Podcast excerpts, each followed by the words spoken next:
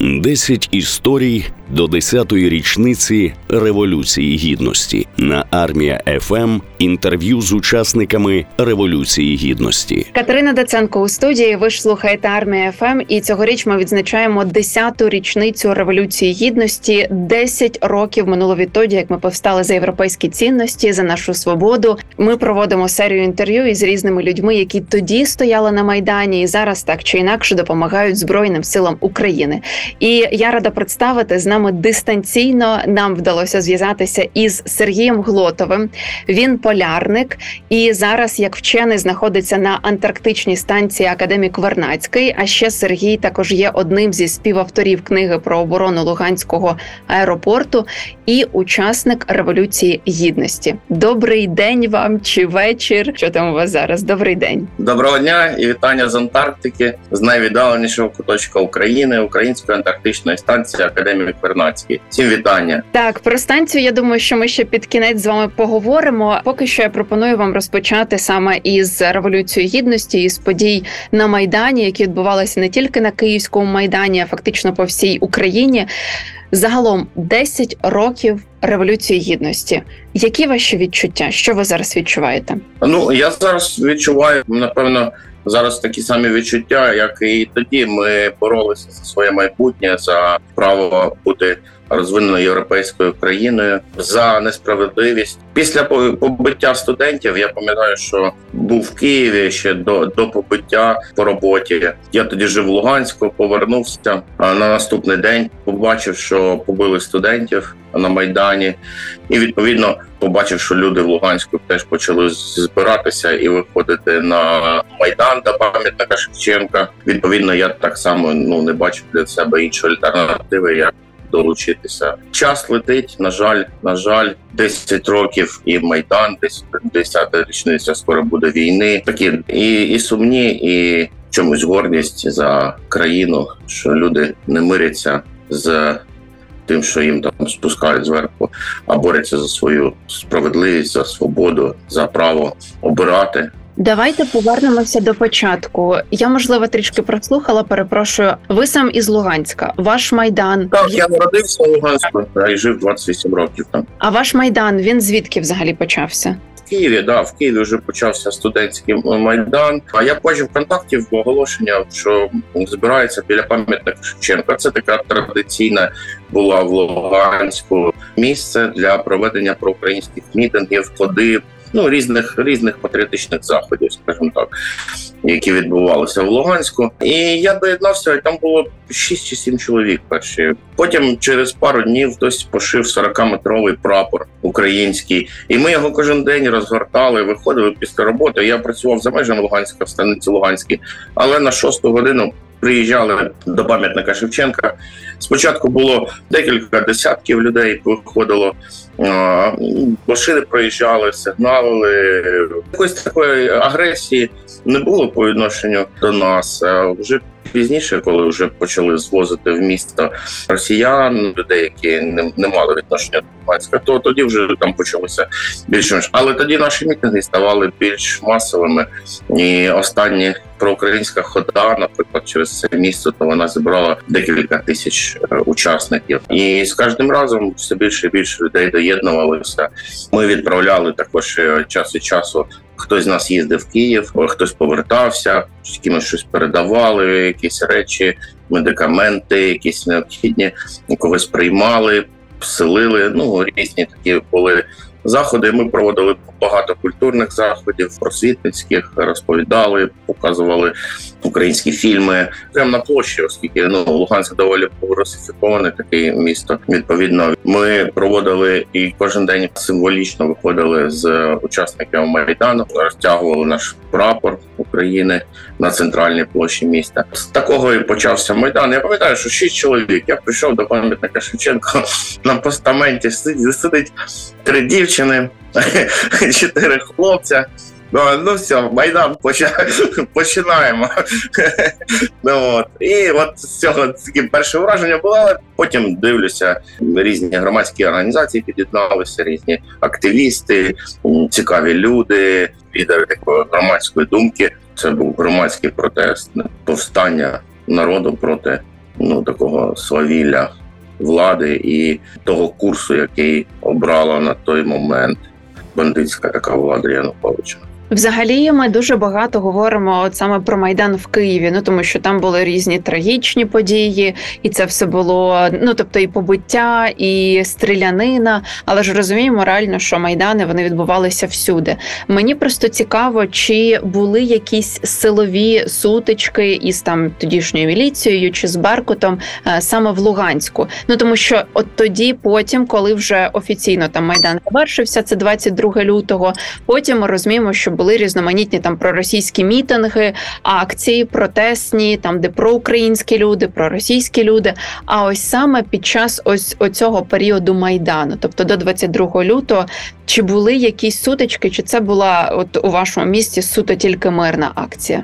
Ні, ні, на початках, на самих початках, якщо ми беремо листопад, грудень і січень, може частину січня ще більш-менш, оскільки людей ставало більше на Луганську на майдані. Звісно, е, траплялися якісь такі неадекватні люди, але у нас було більш-менш нормально. У нас були і міліція. У нас була не знаю, взагалі не, не зрозуміло, що вона там робила, оскільки вона ніяк забезпечувала порядок. У нас були тітушки. Як тільки майдан у Луганську почав набирати оберти, і стало ну щодня щодня виходити на площу 200, 300, 400 людей. А в вихідні дні добігало до тисячі, наприклад, а іноді й більше. То відповідно навпроти нас з'являлися такий самий мітинг проросійський через дорогу, да, буквально через ну таку трьох трьохполосну дорогу вулиці е, Радянська збиралися біля е, монументу героям від Великої вітчизняної війни.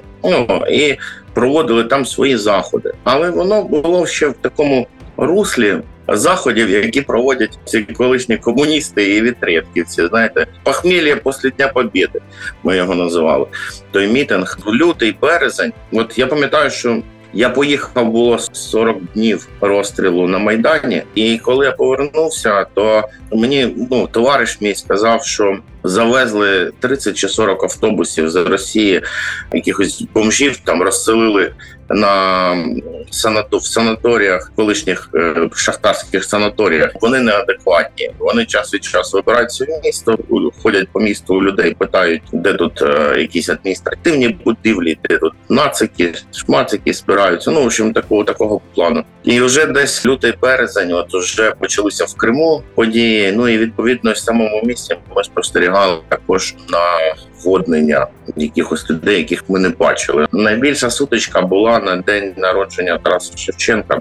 9 березня вийшло дуже багато луганчан, і вони звезли. І це була піка. Ну така з гірко ну рази в три чи в чотири більше. Вони ж тоді ще захопили будівлю Луганської обласної державної адміністрації.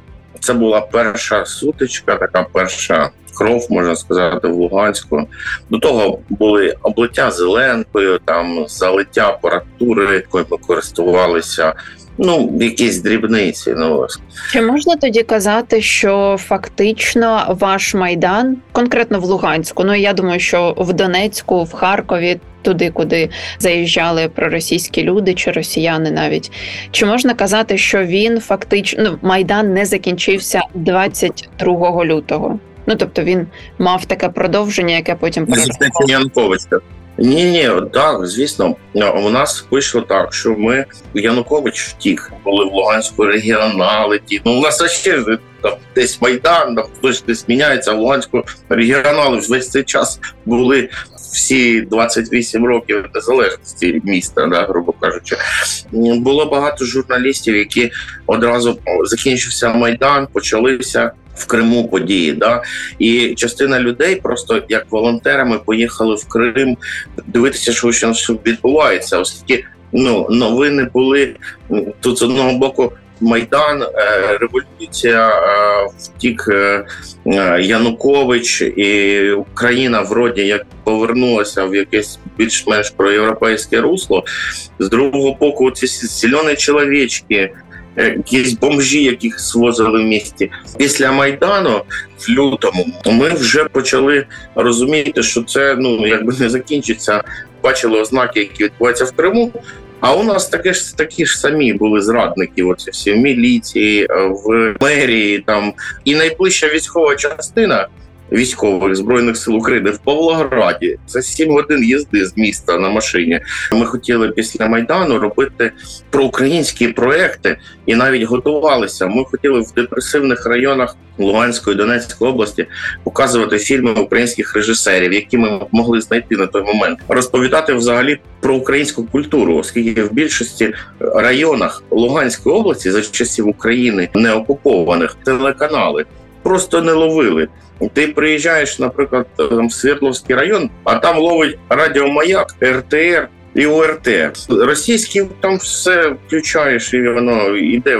Ну, приїжджаєш на місяць, і місяць як живеш як в Росії, оскільки новини російські, радіо російські, більше нічого. Ну, якщо в тебе немає там тарілки, там супутникової, ще щось чогось. І ми думали в таких районах показувати фільми українських режисерів, розповідати взагалі про українську культуру, про українські музеї, про українські пісні. Ну от все, що могли підтягнути, ми бачили, що відбувається в Криму, збільшується проросійсько налаштованих громадян набагато більше стає в плані, що їх привезли туди. І відповідно ми вже почали займатися до більше допомоги українським військовим підрозділам, які почали перекидати в місто, оскільки у нас були тільки ПВО і внутрішні війська. А в мене тоді питання до вас: а як так вийшло? Ну щось ви були з проукраїнською позицією, живучи фактично в російському середовищі?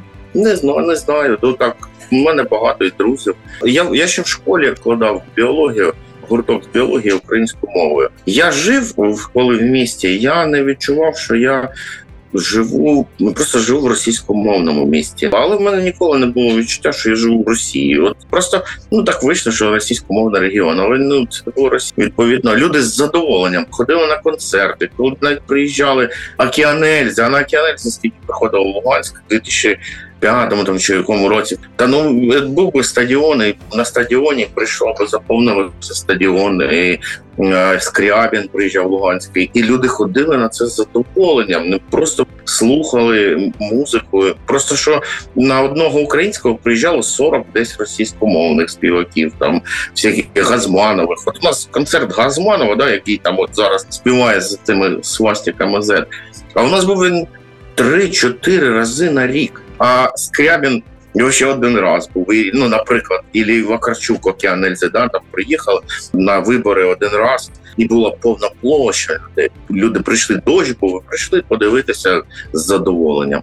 Тому так все і вийшло. Але люди люди з задоволенням. Я пам'ятаю, от вишиванки всі одягали з задоволенням вишиванки, щоб вийти красиво, ну на якесь свято. Просто коли настали часи вибору то ти або зрадиш свою країну, зрадив свою країну точно 100%, що всі луганчани, донечани, там кримчани, ну більше в якійсь мірі, вони всі прекрасно знали, в якій країні вони живуть. Просто це момент вибору, чи ти приймання. Що ти лишаєшся зі своєю країною, чи ти зраджуєш своїй країні? Іншого немає. Тобто не можна перейти там бути Украї... українцем, потім стати русським. Ти можеш бути або українцем, або зрадити Україну. І ніколи ти на житті не станеш ні русським, ні японцем, ні ні, ні ким. Ти будеш тільки е, зрадником своєї країни, і все, і не більше. От. І всі це прекрасно розуміли. Ну якби всі ну не було людей, кому погано жилось, там когось там щось притісняли, чи когось щось е, обділяли в тому місто працювало робот було. У нас ніхто ж не їздив ні на заробітки, нічого. Тому що робот було багато, все все функціонувало. Але вибір, да, вибір був залишаєшся своєю країною, навіть у війні, або ти її зраджуєш, і все. І іншого варіанту ну ну не було. За час революції гідності ну жодна людина не приїхала там, хоча б навіть з майдану підтримати, що в Луганську люди виходять кожен день, а в суботу-неділю так взагалі там ну, масові такі зібрання відбуваються, бо у людей вихідний вони можуть собі дозволити. То тільки ті, хто з Києва приїжджав з Майдана, розповідали, приходили, але трохи уваги було більше, то і про українські заходи було більше. А так, а так, якщо, наприклад, в Луганську там були там там парад вишиванок був. І, і було тисячі людей, там якийсь рекорд був. І кого не було, хто і не знав про вишиванку, той десь там позичив. І не було ніякої, це було, по-моєму, в 10 чи 11 році не було ніякої неповаги до державних символів. Та ніколи в житті я ну не бачив, щоб український прапор хтось там казав, о, там зніміть. Ні, не було. Так, от всі жили в Україні, і і багато хто і зараз і продовжує там жити і очікувати. Тобто місто жило і місто. Ну, було українським, його просто окупували. Ну, якби не було в Луганську ні в листопаді, ні в травні місяці 2014-го не було маси, яка би дозволяла провести навіть там сепаратистський референдум. Це все привезено було автобусами і карусами в місто. В Луганськ, Трьохизбінку, в Алчевськ, великі міста, там де можна розчинити навколо міста. Були величезні бази відпочинку шахтарські. Вони пустували всі роки незалежності, а тут їх почали наводнювати якимись асоціальними елементами. Ну от я якраз хотіла, щоб ви розвіяли цей міф про російськість Луганську, бо бо я скільки книг перечитала, передивилася саме про східний регіон нашої країни, то він насправді не був російським, як нам це постійно нав'язували. Ну і це реально було нав'язано. Ну і те, що ви власне підтвердили, сказавши, що фактично вся та маса людей, які потім голосували на референдумах або були на цих мітингах проросійських, вони фактично були привезені. Це просто жах жахливо, якщо чесно. У нас же в Україні не існувало такої української пропаганди, а в Росії вона вже була.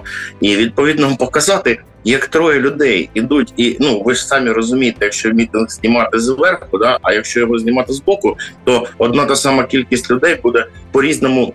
Виглядати е, ну, скільки людей прийшло на мітинг, да? відповідно, чи йде нам на якийсь референдум. Я ну впевнений на 100% взагалі проросійсько налаштованих людей не вистачало на момент ну до нового року, точно не вистачало навіть щоб зупинити проукраїнську ходу, яка була через все місто. Але я ще хотіла вас розпитати. Ну, ми вже трішки поговорили про майдан, і я би ще хотіла, повертаючись до цієї теми, дуже коротенько, якщо можна, як він взагалі на вас вплинув? От саме події революції гідності, події майдану треба боротися. Навіть ну, яка б ситуація не здавалася, от оце шість людей, шість, шість людей, які вийшли першими нам всім майдан з магнітофоном. Але в цілому, просто коли ти бачиш двохтисячний трьохтисячний мітинг, який йде з проукраїнською ходою за в березні чи в квітні місяці 2014 року, які це набирає оберти. Що яка б знаєте, мій висновок з цього всього, яка б безнадійна ситуація не здавалася, треба боротися. От а далі буде видно, тобто то, що і як, і і Беркут, і не боятися, та звісно.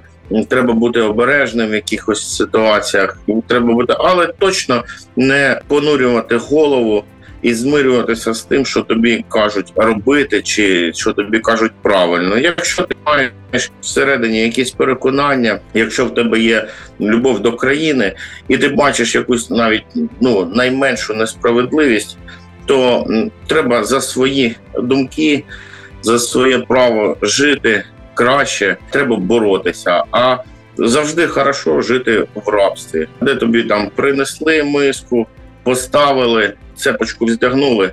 Тут завжди, і ти будеш дуже хорошою людиною, ти будеш покірним, от але ти будеш жити в рабстві. А за європейський вибір, за право жити в вільній незалежній країні, треба боротися. І неважливо, скільки людей на початках з тобою поруч через 3-4 місяці чи через якийсь час цих людей може бути більше ніж треба. І я я вважаю, що так, от е, це мені і е, дало. Я брав участь ще в революції помаранчевій, тоді ще був студентом. На жаль, я і чесно думав, що всю свою енергію, знання, вміння буде витрачено на розбудову України як європейської держави.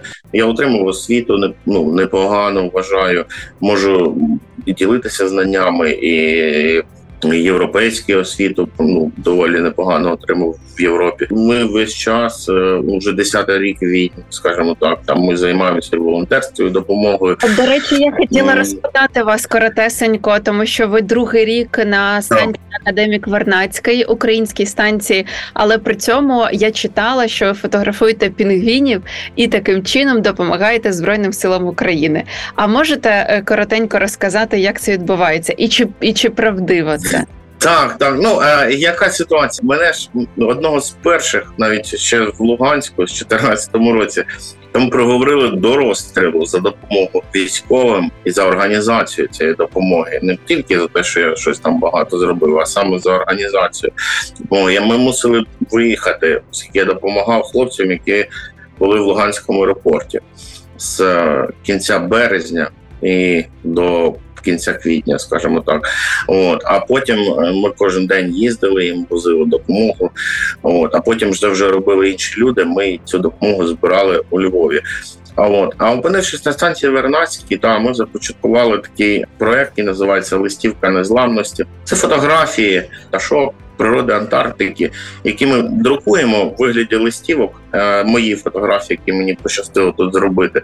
Ми їх в Україні друкуємо і даруємо різним волонтерським організаціям, які збирають донати на ЗСУ, і вони таким чином можуть віддячити своїм жертводавцям у вигляді подарунку, у вигляді листівки. Ми тут підписали українські полярники, підписали певну кількість листівок і на станції пропечатали їх початками станції. Ну і проводимо благодійні фотовиставки. Тобто привозимо фотовиставку, і там місцеві якісь невеличкі та містечка, і всі гроші, які там місцеві зібрані під час виставки, вони йдуть на донати на збройні сили України. Клас, Сергій, я вам супер вдячна за це. І е, під кінець нашої розмови, ось ми так прям дуже детально поговорили і про революцію гідності, і про те, як ця революція гідності переросла потім у війну із Росією, і власне про вашу роботу, і про вашу волонтерську тепер роботу. Це просто неймовірно, як на мене.